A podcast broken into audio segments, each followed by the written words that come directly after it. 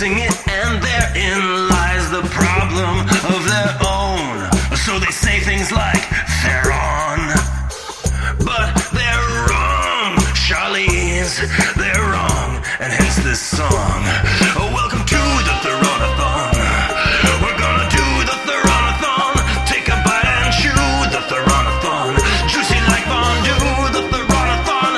Get a film review at the Theron-a-thon. Woo-hoo-hoo, the Theron-a-thon.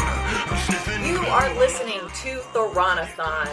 We are here to take you on a post-apocalyptic, desaturated, really fucking depressing journey through the film history of Charlize Theron. And this week we are looking at 2009's The Road. I am Robin Hinchcock. With me as always are Regina Connolly. Hello. Bob Shields. Hello. And we are joined this week by a very special guest. You know him as the other half of we, when I use the third person.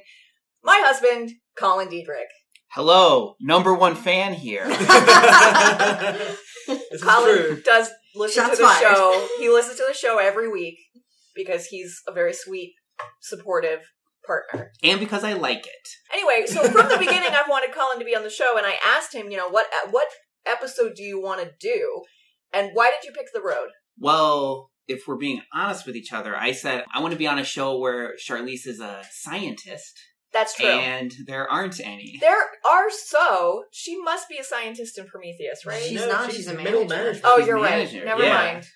And so then I like this movie, and I don't know. This... And I thought it would be funny. For those of you who don't know Colin, he's a very bubbly. Yeah. What's Colin's personality? Delightful. Yeah, you guys are being recorded now, so. He's a happy person. He's a very happy person.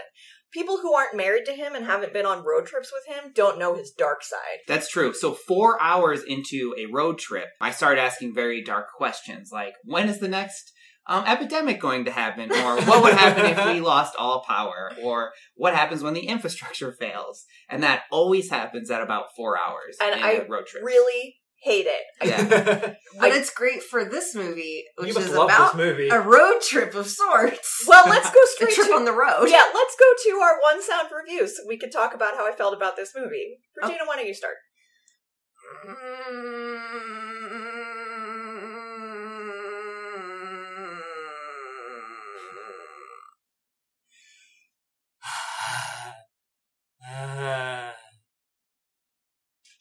No.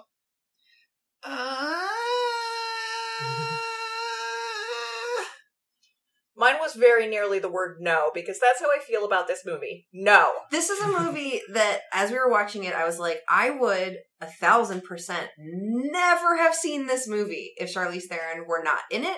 But I will say, I actually think it's a very good movie. I just would never want to watch it. I don't know. It is fine. It is not poorly made. In some ways, it is very well made. I think that Viggo Mortensen's acting is terrific. But why does this exist? What good does this do anyone any way? I think it has a moral story to it, particularly at the end. It was very strange for me to watch this now because I just finished the science fiction trilogy by N.K. Jemisin called The Broken Earth Trilogy. And it is also post-apocalyptic, and it is about an environmental catastrophe after catastrophe. But it's from a woman's perspective, and it's very important that she is a mother and there is a daughter in it. So I felt like this movie was that's super interesting. So different in terms of its perspective. There's a long stretch in the book that is basically journeying through an earth that is dying. And I was like, wow, I'm getting a lot of this lately. I feel like one of the difficulties about this movie for me is it assumes that the only reason that people band together in desperate times is to do evil things, because it's either people traveling alone in a post-apocalyptic world, entirely alone, or they're a band of people who murder and cannibalize other people. But there are no examples of a group of people working together to attempt to survive this in any type of community. Walking Dead style. I've never seen that. Neither have I, but that's my understanding of what they've got. And I think, to cut right to the ending, I think the end of the movie is indicative that there is a way to form familial bonds with other people and work together, and that it ends on a sort of hopeful up note. Mm-hmm. And the idea that the father wasn't able to do that, but that his son, the family that was following them and is offering him comfort at the end is sort of like the possibility that that could happen, and that the people of the father's generation were not able to do anything positive or good because they were remembering what they had lost, whereas the people who, like the children who had grown up in this world, could see things in a more positive light because they weren't burdened with loss and desire for things they didn't have. Yeah, I think the value of this, because like most post-apocalyptic stories are, they have like a fantasy element to them where you're like, oh, you can take advantage of X. Like, you can take advantage of, oh, there's now abandoned shopping malls, so you can take all the stuff. Whereas this movie is like, oh, there's nothing to take advantage of here. There's no fantasy element. There's no way to make this good. So the only thing that is good in this movie is, like, their human spirit. Like, when they're talking about carrying the fire inside you, which I think is a very cliched metaphor, but the whole thing was that, like, oh, nothing works except being alive. That, like, that's what the resolution of this movie is, that, oh, other people, no matter how many other people are terrible and horrible cannibals, there are still some people who have that kind of positive human spirit about them, and you can eventually, if you persevere long enough, you can eventually find them. Well, I'm on Team Charlize, by the way. So Charlize Theron's character, so we've got Viggo Mortensen, whose character is not named, and man, his son, boy, and his dead wife in flashbacks, woman, Charlize Theron. And the first scene is them waking up in the middle of the night and the unknown catastrophe is beginning. Mm-hmm. It seems to be like something sort of seismic. Mm-hmm. Yes, there's earthquakes routinely. It seems like there's like an ash fall. Something like that. I'm assuming it's like super volcano eruption or something like that. Yeah.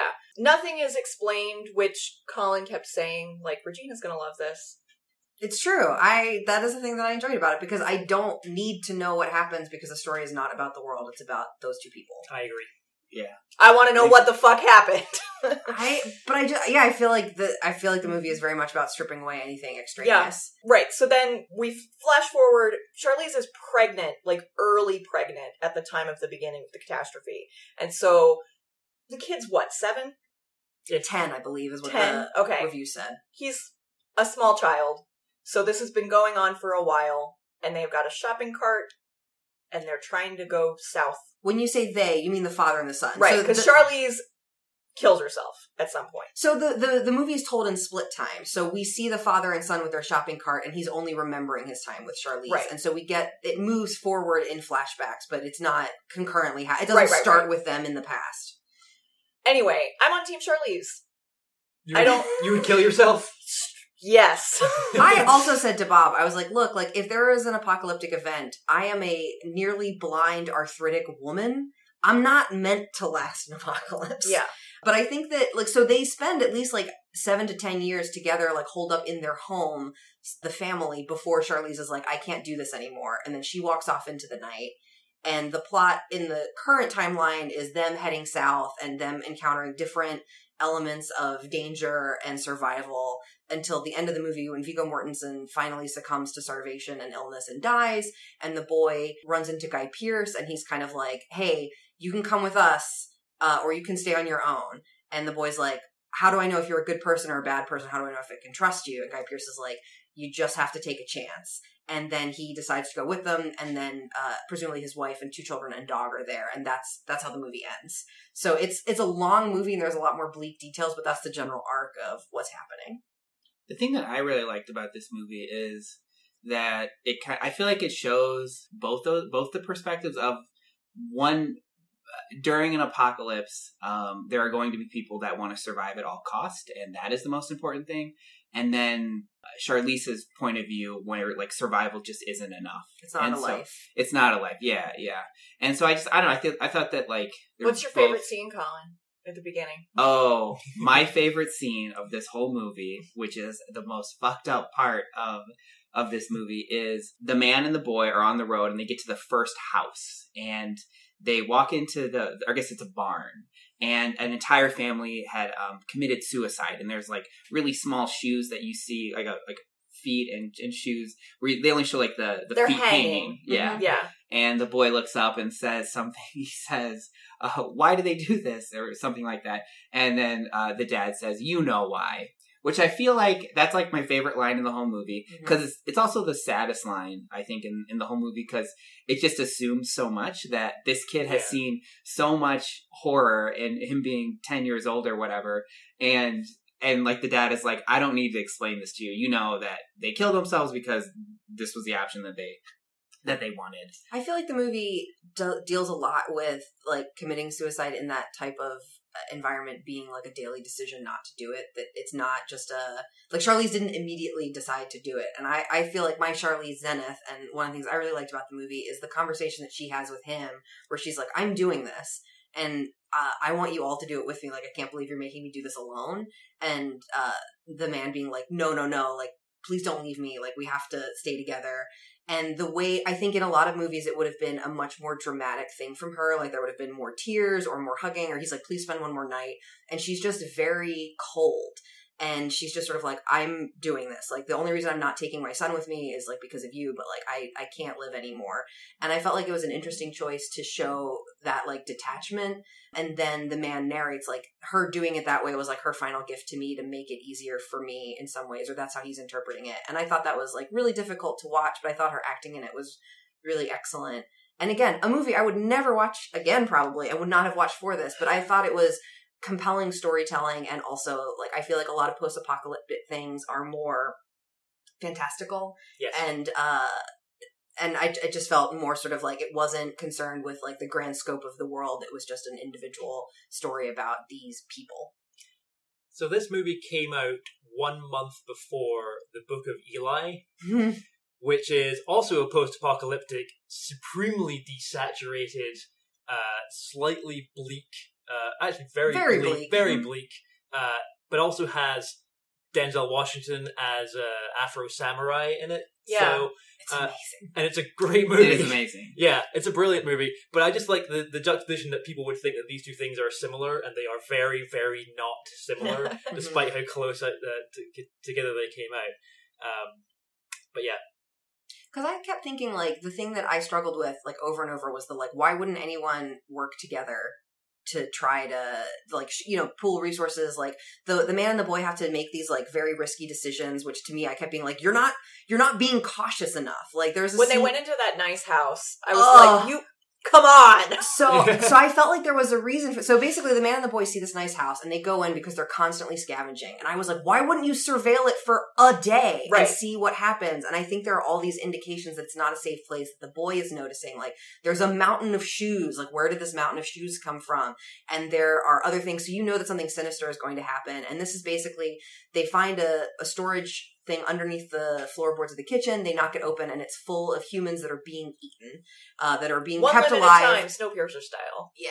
And so then the cannibals come home, and he's like holding the gun to his son's head, like he's gonna kill him so that he doesn't have to live through this happening with their final bullet. And it's very tense, and I was just kind of like, why wouldn't you have been more cautious? Like, you know that the world is terrible, and if you had one other person with you, that person could stay with the son while you, like, went and did scouting. Like, it makes sense. You could sleep in shifts, or, like, these variety of reasons why it would make sense for, like, humans to work together. And it just kept bothering me that, like, that wasn't presented in at all, because I'm also like, people have lived in terrible conditions, like, before modernity, and they did come together and work on things. I think that was my favorite scene, though, was them exploring the house, and, like, as it got generally more and more clear that something terrible was going to be discovered, or they were going to find something awful, and then what they find is so unspeakably awful that, like, I think that's like, I'd seen this movie before, and I was still shocked at how horrific that was. And then the whole tense scene of them afterwards, like, in hiding in the bathroom about to kill his son. And then when they escape, like, I like that whole arc of that whole, like, that sequence was just so well done and so tense. I also think that there's, like, a really important thing between the father and son in that moment, because the son keeps asking him, like, we're good guys, right? Like, we're good people, and that he is worrying that his father is losing that, and that there's a scene where the father, like, forces someone to give them all their things because he had stolen from them, and he's, like, leaving him abandoned naked, and, like, that man's gonna die. And the son is really upset with him for doing that, and the father's like, you don't understand, like, I have to worry about us all the time. Like, I'm the one who's always taking care of us. And the son saying, like, no, I do that. And I feel like you see, like, going back, that there are instances of the son, like, looking out for him constantly. And, like, the son is the one who noticed that the house was going to be sinister. And I think it's sort of, the father believes that he can single-handedly, like, take on all this responsibility for another person, but that is not actually a way to live, that you have to have other people in your life. But one thing in that scene in the house where I didn't like, I really just objected to the choice that the father had, was he... When he was getting out of the dungeon that was, like, mm-hmm. it was, like, under, like, a floor, like, floorboards in the kitchen. Yeah. And, like, at the very beginning, they had to, like, knock off they had to, like, break the lock off of it, right? Mm-hmm. Yeah. As they're running out, when they figure out that there are people being eaten down there, they both run out of that room, and instead of leaving the door open, they close it, and then he puts a heavy table on it, like a table with, like, real thick legs or whatever. Yeah. And I was like, wait, so is... And then the being eaten people getting out is what saves them. Yes. Because it's, like, the distraction when they're about to find him and his son hiding in, because they run up mm-hmm. the stairs horror movie style, and they're about to find him.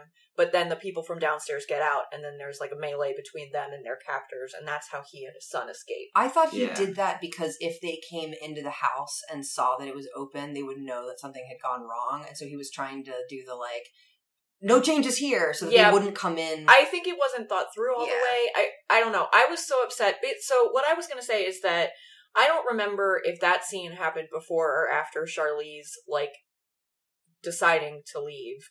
The scene that was the most devastating for me was when Charlize was negotiating with him about, like, just let me do it. Other families are doing it. Because, like, that, it's something that it just rang really true to me. Mm-hmm. Yeah, it was really hard to watch. And then this scene with the basement, whichever one of those happened second, I just was like, I can't watch this. Mm-hmm. And so, like, I was like, I'm gonna finish it because I have to. But I'm like, I'm checking out. So, like, I think that what I wanted to say is, like, I don't know. I don't feel any, like, I'm crying right now. And, like, I don't know what I'm going to deal with this. I'm going to edit it out or not. But, like, I didn't need this movie to feel those things in a way that I think a lot of sad movies help you explore or process ideas. And I'm like, this just exposed me to the worst feelings I ever have, as opposed to making me deal with them in any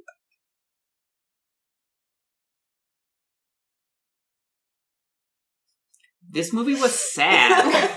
This movie was so sad. And it's basically a series of events that happen. It's one that's sadder than the next. And then at some point in the movie, they find a hidden bunker. And in that bunker, there's a lot of food. And it looks like there's probably enough food to live off of for those two, like the boy and the man could live off of for, like, a year.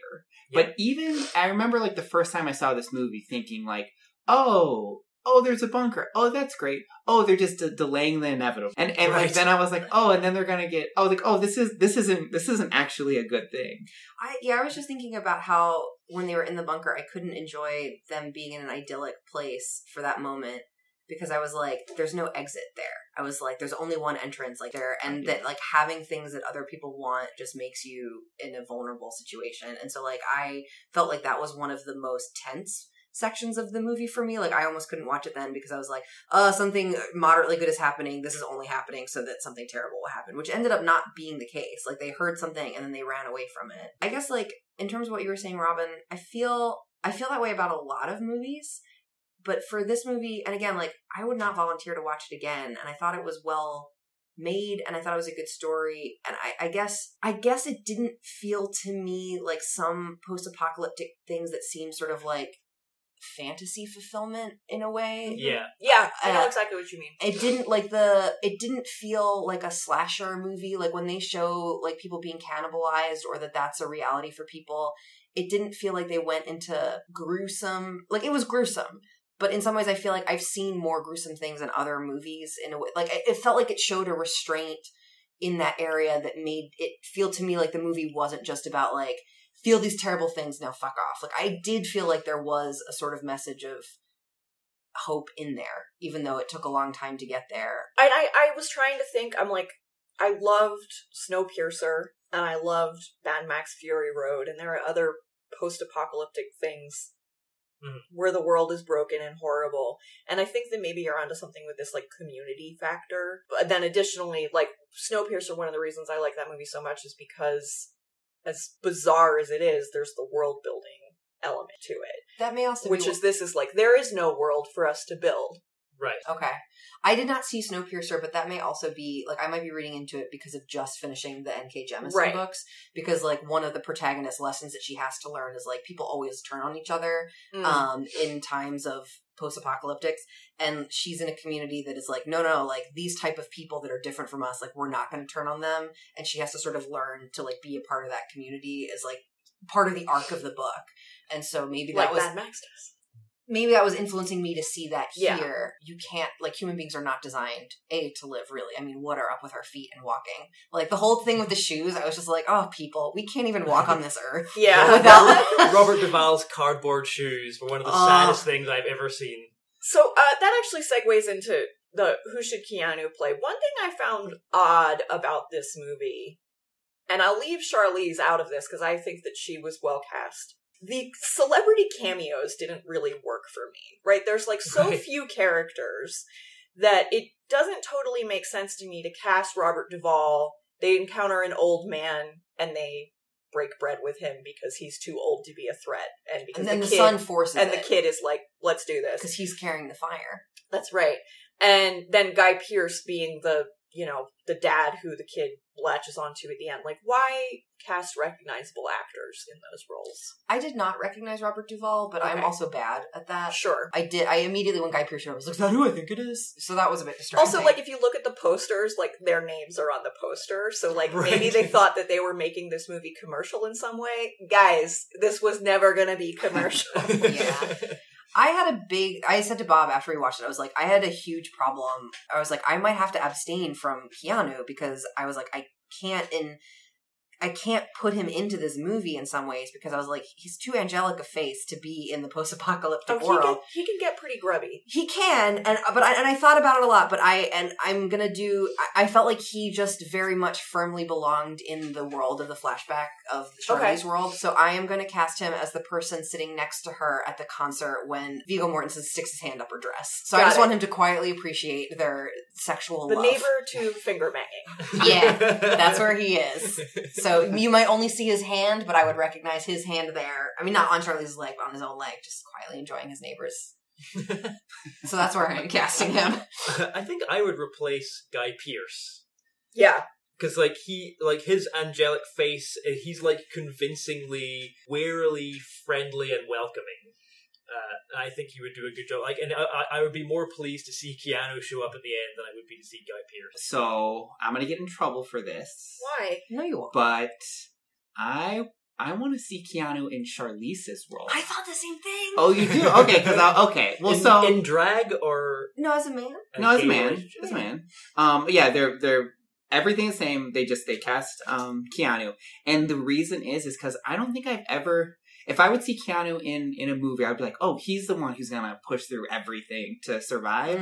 And I like the idea of seeing him as an actor doing, like, you know, having that scene. Yeah. No, I don't think Charlize was weak. Oh, I don't think that's not the right. No, you're right. But I think that it was like, I want to see, like, I don't think I've literally ever seen Keanu, who I love, I can't think of anything he's done that I haven't, like, Knock Knock. That's a bad movie. We'll get to that in the next podcast. But where he's a character who's just like, no, I'm gonna choose to do what's best for me, and I think everyone else should, you know, what's best for me is to kill myself. And like I kind of want to see. Constantine was amazing. It is amazing, but also he is a suicidal character in that. Yeah. That's true. But he's also such a badass. And it's true. Charlize in this one. Yeah. Charlize in this one, not a badass, just just a mom who doesn't want to do it anymore. Not mother, doesn't want to do life anymore. Yeah. And so I was like, man, I want to see Keanu in that role. That's a good, I think that's a good casting. Okay. I just, because it's Theron-a-thon, I just didn't. Oh, we've done it before. Okay. I thought you've listened to every episode. You're our number one fan. No. Run! Tracy McNeil taking the lead. I'm sorry. This is like a dumb thing, but one of the reasons that I liked this movie, and this is very stupid, but what you were saying before about like post-apocalyptic things, like I love Mad Max. I loved that dumb book series. It's not a dumb book series. It's a great book series. I love like The Hunger Games, all that stuff. No one ever gets a head cold in the apocalypse. Like, no one has ever... Like, I get sick all the time. Like, I can't go to work. I have a fever. I'm sneezing my brains out. And in the beginning of this movie, I was like, ugh, no one is sick. Everyone would be so sick in this world. But then at some point, they do just show the kid just, like, having a stomach flu and a fever. Colin's an immunologist, and I actually said, I'm like, wait, how did he get sick? If you're alone in the world, how would you get a virus? But I feel like not necessarily, like, a virus, but I feel like... So they're eating food... Well, Colin explained it also. Okay. Well, yeah, so, I mean, you don't need people to get sick. I mean, even though, like, people make each other sick because they're, like, passing different pathogens. So, like, there's also, you have all this normal flora, so, like, bacteria in your gut and stuff. And so when your body is put into, like, a lot of stress, you know, certain bacteria that normally is not growing very much can grow more, and that can make you more sick. Regina, what you were saying about eating, you know, spoiled food. In addition to that, there are some viruses and bacteria and stuff that can live, just kind of hang out for a really long time. Also, their poop. Like, it's not like they're cleaning their butts that regularly. Yeah, yeah. And so they're incredibly dirty. He brushes his teeth. Oh, and it's like the first time he's ever brushed his teeth. He uses like half a tube of toothpaste. That was amazing. Actually, I want to add on to that. There's two things that I really liked about this, because I really like post-apocalyptic movies and stuff generally. But one thing that movies and TV shows do regularly, and Walking Dead is another one, is one that does it. People's teeth are perfect, yep. And people always have pristine haircuts. And right. I am like, no, let their hair grow out. Like, I get it that sometimes that someone's gonna have a scissor. Like, I like when there's a scene, like in this movie, there's a scene where they're feeling groom. Safe and they groom themselves. But I like that every single actor in this had horrible teeth. I mean, they were dirty. They were probably straight, and also their hair, and they were disheveled and stuff. And I was like, oh, this is really great, and this is nice, because this is probably what it would look like. I also thought the dirt makeup, like, it was actually like in the creases of their face in a way that it didn't just look like they like splattered some dirt on them. Like, yeah. But I appreciated that they showed them getting sick, and that like had an impact on them, because I get sick and I live in the lap of modern luxury. So I didn't use my Keanu. Oh, sorry. My Keanu is for him to replace Michael K. Williams' character, the black guy who they leave naked. And it's because he's the only black character in the movie with lines. And I'm not saying get rid of the only black guy, obviously. But this movie does not have time to deal with characters' racism. Mm. And it struck me, it was jarring for me that I know Robert Duvall's 90 years old and they make a big deal about how he's not a threat because he's 90. But it was like, okay, in this scene, we break bread with this white man. In this next scene, we leave this black man to die. Mm-hmm. And it made me uncomfortable. I don't think that the movie handled it. I honestly don't think that they really thought about it. I don't know if the character was black in the book or not, but it just didn't work for me. So I would have preferred Keanu to take that role. I think that's fair. Like, I was excited to see him just because I like that actor so too. Much. And he was great in the role. He was, but it also, like, it broke my... Like, that scene... The scene before it was really difficult because you see the father go off to, like, scavenge supplies from a ship, and he leaves his son with a gun, and he's like, you know, keep watch. And the son falls asleep, and you just see someone's feet and a knife, like, coming towards the son. And I assumed that this was going to be, like, the son died. Like, I thought that... he was going to come back from the ship, and like it was just going to be like a quick thing. It was like there was nothing you could do, and the son was murdered. But instead, that person stole all of their stuff and left the boy alive. And so seeing him, like the father, react to that in such an extreme way, like I thought that was an important scene in the movie about the father's like journey towards survival above life and above humanity. But it was, I agree with you, it was very difficult for that to be the only non-white character the entire time, and like not only. Yeah, and just, like, literally left standing naked to die. They could have made other characters not white also. Would have been a nice solution to that problem. Yeah. Yeah, I'm just, you know, playing the rules of our game. That's where I want to put them. And then Prison Riot, Colin and I did talk about how interesting it would be to see what happened inside of a prison when the world breaks. Oh, yeah. But it would. I think it would just be horrible. It would be incredibly horrible. Everyone would starve in their own cell. Right. It would just, because we were like, oh, a riot. And then it would be like, oh no, it would be horrible to watch. Yeah, so because the power would go out, and the cell would still be locked. Yeah, no one would get out. I don't know if it counts, but I feel like the people in the basement breaking out to some extent is a prison riot. Yeah, I guess so. We don't see it, but I think it's in there. Another thing that I thought was like really upsetting after that scene, like I thought even more upsetting than seeing the people down there, was afterwards when they're hiding in the field and they don't want to move so that they're not spotted, that you hear the people inside killing someone. Like, you hear like the thud of an axe and a scream. And it's very, I don't know, very visceral. At some point, we had the subtitles on because I found it difficult to hear what they were saying. Yes. And when the man finds the piano and like breaks down, it just said grunts, wailing, sobbing, and I was like, yeah, that's what this movie is like. I feel like it didn't need in some ways like any words. That's just the heart of what this movie actually is. And then my last note that I have is, so I feel like often the kid is more of an idea than a real person. Like, I feel like the man is more like what you would expect, and the kid is just like wholesome and good the entire time, and not really like what a 10-year-old kid would be like bratty a little bit. And I think the one time where they did it that, like, really sold it for me is when they're in the bunker, the father goes through his son's pants, because he cleaned them and he lays out his objects, and the kid wakes him up and is like, hey, don't touch my stuff. And I was like, yeah, that would 100%. And especially when you have no things, like, the amount of attachment that you would have to them and, like, the desire for privacy when you don't have any. I thought that was, like, a nice little slice. Yeah, I thought Viggo Mortensen was fantastic as well. I think he was very, I mean, apart from looking the part perfectly, it just is the most gnarled. Talk about a man of the woods, right? He's very gaunt and scruffy looking, and a pair of buns. That was a nice little moment when he goes into the ocean, and we get it twice. Oh, you're right. They're also in the waterfall. Yeah. 4 cheeks. But yeah, so I thought he was great, and I also thought he did a good job of, aside from just being relentlessly, extremely cautious and miserable all the time, he did a really good job of, like, flashing his humanity, like when he's reading his son a story, or, like, they'll make a joke, or, like, they're drinking the Coke and stuff like that, and it's, you know, he's very good at, like, breaking a smile. Can I make a recommendation for our listeners and for y'all, which is the movie Captain Fantastic? For which Viggo Mortensen was nominated for Best Actor last year. It also features him as a survivalist man of the woods. Also features suicidality and training your children to be survivalist men of the woods and women of the woods. And it is not the most depressing experience you'll ever have in your life, although it does have a really brutal scene about suicide also. Yeah. Oh, nice.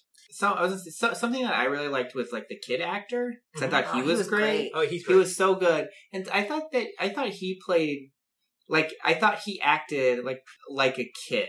Yeah. I feel like a kid that is capable of surviving this long. I mean, he grew up in the post-apocalyptic world, so, like, I think you breed a different type of kid. But I really liked that, like, after he had the Coca-Cola, like, they're walking out of a mall. And where they, like, found the Coca-Cola, and he, like, and the kid, like, drop kicks it, and then the dad is like, "Come on," he's like, "I'm coming," you know, and then also I really like what you were mentioning too about like don't touch my stuff. A scene where I was like, "Oh, that's good," and like, but like the kid still didn't like attack his dad like a normal 10-year-old would, probably because of the post-apocalyptic stuff. Yeah. But I also liked how when they went to the dad's childhood home, and the kid like was like, "Well, we probably shouldn't be here, Dad," because like the dad was getting sentimental and was getting sad, and then it was clear that the dad wanted to soak it in. And I thought, and so like, and one thing that the dad does is he flips over a couch seat, and so it goes from like being like real covered in dust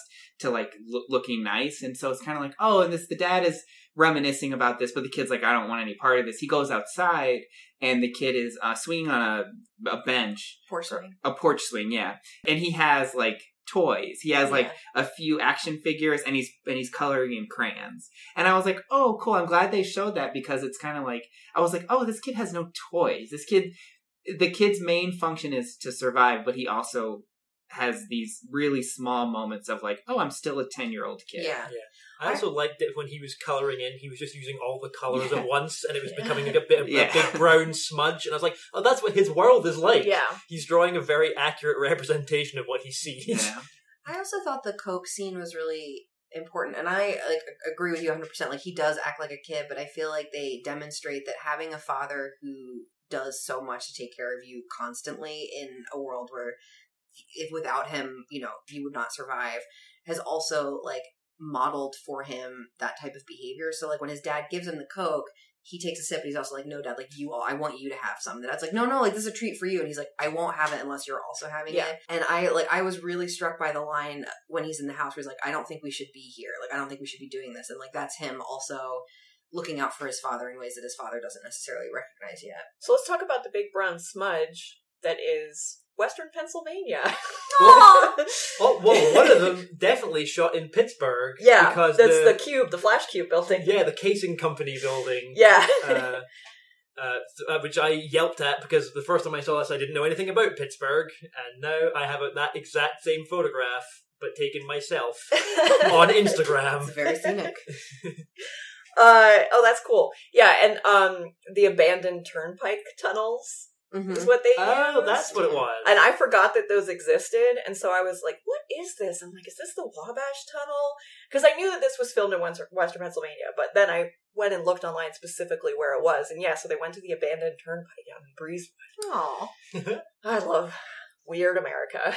I think I have an objection to this movie, though. And it's how accurate the man was with the pistol and the flare gun.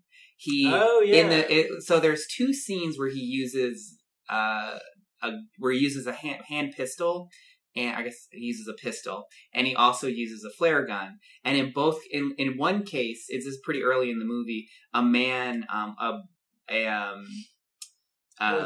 roving gang member, a Terminator from Sarah. Oh yeah, Garrett Dillahunt and Raising Hope, right? The father, he is a gem, and so I like seeing him as a bad guy. But so he grabs the son and is like, and has a knife to the son's throat, and the father shoots him in the head with one shot. And I was like, oh wow, he has incredible aim. And then there was another scene where the father gets shot in the leg with a bow and arrow later in the movie, and he shoots a flare into a window, like a 2-story window, and the father's outside, and I'm like, wow, he has really good aim. And I don't think he intended to kill someone with the flare. I thought that was just a distraction. Yeah, but just getting it in the house. Getting into it and stuff, because I was like, the whole time, when that scene was happening, I was like, this is... We don't know anything about his life. We don't know. He could be a marksman. I also thought they were living in the woods, like when the apocalypse happened. Maybe that's how they use up all their bullets, with his target practice. Because I thought they were killing animals then, when animals still existed. I also thought like the beetle at the end was meant to be sort of like that the earth was changing and perhaps getting to the point where there were going to be some life. Yeah, it's such a sad movie. God. There's no Ebert, I assume? There is. Yes, this movie came out in 2009. Roger Ebert was still with us. So Ebert or Meebert. Most black and white films have a more vibrant color palette than The Road. Meebert. Ebert. It's a Meebert. Ha! The only time I've won. That is a Meebert. His review is weird because he says he's like, oops, I accidentally posted like my notes from Sundance or whatever festival he was at. Like, so here's my revised review. And there are factual errors in it. Oh, okay. And, like, he says that the kid was born before the apocalypse. And, well, maybe this is not... Again, I sort of checked out. He says that, like, it shows their marriage as having problems before the apocalypse. And I thought all the flashbacks were, like, we're lovingly playing piano and finger-banging in church or whatever. I think the only problems you see is when the apocalypse has presumably happened but not gotten as... It gets progressively worse. Right. I was very much, he said something in his notes about like, it was like his note about like when I accidentally posted like the draft review, he was like, you know, when you're seeing 9 movies a day. And I was like, I feel like this review is suffering from you having seen 9 movies that day. Yeah. That's fair. Anyway, he liked it a lot, but it's an interesting review. He talks about, apparently he's like a Cormac McCarthy super fan. Okay. And so he says like, look, this movie is great, but I just couldn't appreciate it because the book is so important to me. And, like, there's no, it's like, he's like, I think that this book might be unfilmable, or, like, you know, to make it as good as the book. And then he also says, he's like, but I recognize as a critic that most people probably haven't read this, even though it was in Oprah's book club. It's adorable. And I was like, Oprah, what? Yeah. It was interesting, like, I feel the way you were talking about this movie and just being like, what is the possible value in it? Yeah. That's sort of how I feel about the book, which I have not read. Yeah. But from some of the things that I've read online about the movie and its untranslatability into film, they were like, that the book is more gruesome. Yeah. Well, so one thing I think, again, I sort of checked out. There's no baby on a spit. Correct. Right? That's the thing that they mentioned. So and it would why take so not? Much longer to read it than to watch it. I'm like, I don't think you could ever convince me to read that book. I guess I'm just confused why the people who made this movie were like, oh, the baby on a spit roast is too far. I think because I feel like they were trying to sidestep some of the gruesomeness to focus on the relationship, and if they included elements like that, or if they included, like, watching people get cut up to get eaten, rather than just the indications that that is happening, that it would overwhelm the visual It may also story. Just be a ratings issue as well. Oh. Like, you might not be able to show that kind of thing without bumping up whatever ratings you have here. Look, I saw a movie where a baby got eaten this year, and it was rated R, so... Yeah, I very much would have expected them to leave that in. That's, like, also, like, that's how I first heard about The Road, is I remember reading on Slate, it was, like, an aside in another article about, like, watching things that are... Or, like, exposing yourself to art like this, and somebody was like, yeah, I wish I had never read that one part of The Road. Because it says, like, if you've read it, you know. Gotcha. And I think I talked to your dad, Colin, and I was like, what part of The Road is really horrible? He's like, oh yeah, they roast a baby. I think also it's the parents. So, Charlize Theron-a-thon. I gave mine already. I think the speech where she is leaving. Yeah. I think I'm going to pick a nice Charlize Theron, because it's probably the only, apart from like in the flashbacks where it's before the apocalypse, my Charlize Theron is when she's washing Bai's hair, because it's the only time that you see her and she's making an effort to be good, something to do with a normal life after the apocalypse has happened. Mine is when she's in labor and walking around screaming, because I guess people choose to do this in our modern age, but, like, the whole idea of having to have a baby outside of a hospital is just really, really horrifying to me. Like, even in the context of the world is over, it's for me, I'm like, oh, God, and now she has to have a baby without any help. And the idea of just walking around your house while you're in labor screaming was compelling to me, and I thought that she did a nice scream. See, I didn't like it because having been in a house with someone giving birth, I was like, it's not like that. What is it like? It's not that gruesome. Okay. Good. At all. My Charlize Theron was the same as Regina's when she was arguing, when she was leaving her husband, and she was being super cold. Mm-hmm. And yeah, it was that. But my second Charlize Theron, which I guess is not a thing, you can have but I'm introducing it, like... was when she was about to get finger banged at the symphony or church, wherever she was. Was it? I think symphony. She's wearing black velvet. Nobody wears that to church. Okay. And she just had it. She didn't say anything. She just had a look on her face where she's like, yeah. She's like, you could. She's like, you can get it. So, where do we rank it? So I can't be rational about this movie. Like, part of me was like, I'm putting it at the bottom. This was definitely the worst experience I've had so far. Is this the first time you've seen it? Yeah. I would never watch this movie. Otherwise. Same. Like, I would lose the Oscars death. This wasn't nominated for anything, but if it had been nominated and it was the only thing keeping me from winning the Oscars death race, I would continue to lose it. But I'm not putting it last because I recognize that it is well made. But, like, that being said, like, I would rather watch The Last Face every day of my life than have to watch this once a month for the rest of my life. Mm-hmm. Like, so I'm going to put it just below Huntsman Winter's War and just above The Burning Plain. The Burning Plain is an example of a movie that I also kind of am like, I don't know what the value is in this. Mm-hmm. Well, that I agree with. This is a much better made movie than The Burning Plain. Yeah. So that's where I'm putting it. I struggle with this because I think it is a well-made movie.